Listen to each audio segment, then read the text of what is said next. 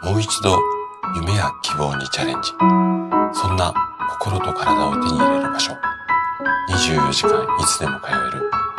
力生体。おはようございます。体質改善の専門家、高田です。生体院の院長をしたり、YouTube でね、健康情報を届けたり、通わないで不調を治すオンラインの生体院を運営したりしています。さて、今日はね、野菜ジュースは野菜の代わりになりません。こんなテーマでお話をしていきます。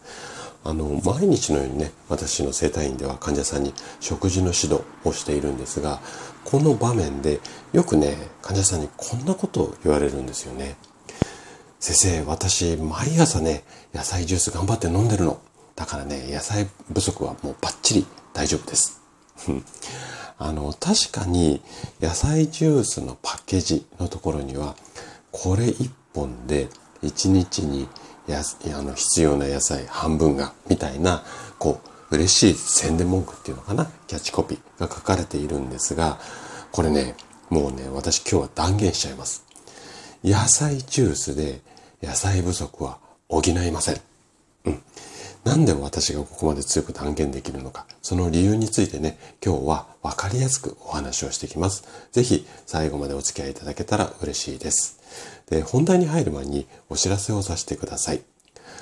あなたは便秘で悩んでませんかね？で、今回のね、野菜ジュースもそうなんですけれども、こう、便秘を改善しようとね、食物繊維、こちらをね、意識している方って非常に多いと思います。もしかしたらあなたもそういうふうに毎日頑張って食物繊維取ってるかもしれないんですが、これもね、断言しちゃいます。食物繊維を一生懸命とって便秘を治そう。この改善方法は間違いなんです。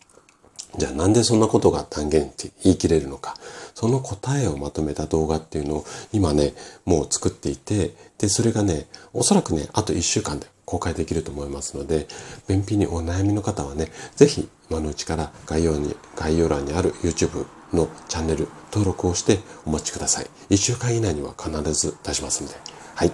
じゃあね、早速ここから今日のテーマに入っていきましょう。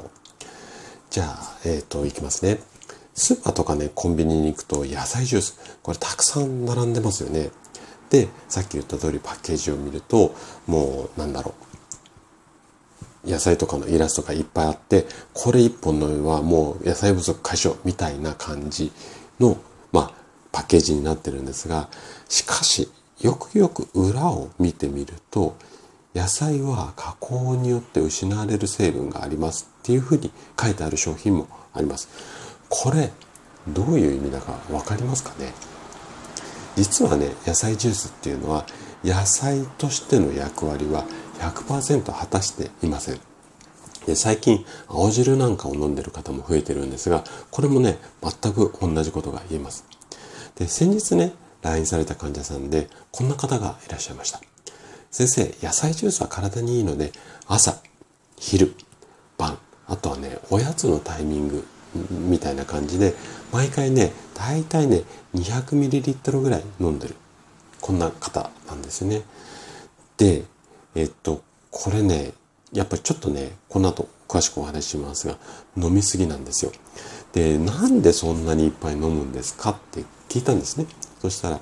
飲めば飲むほど体にいいこれが野菜ジュースだと思っていたってことなんですよ。うん。で、こういった方ね、非常に多いです。この患者さんだけではなくて。じゃあ、なんで、この、うん、毎回毎回、毎食毎食のために野菜ジュースを飲むっていうのが、そんなに悪いのかっていうところなんですが、例えばね、この方はそうなんですけども、ちょっとね、中性脂肪が高めの方だったんですよ。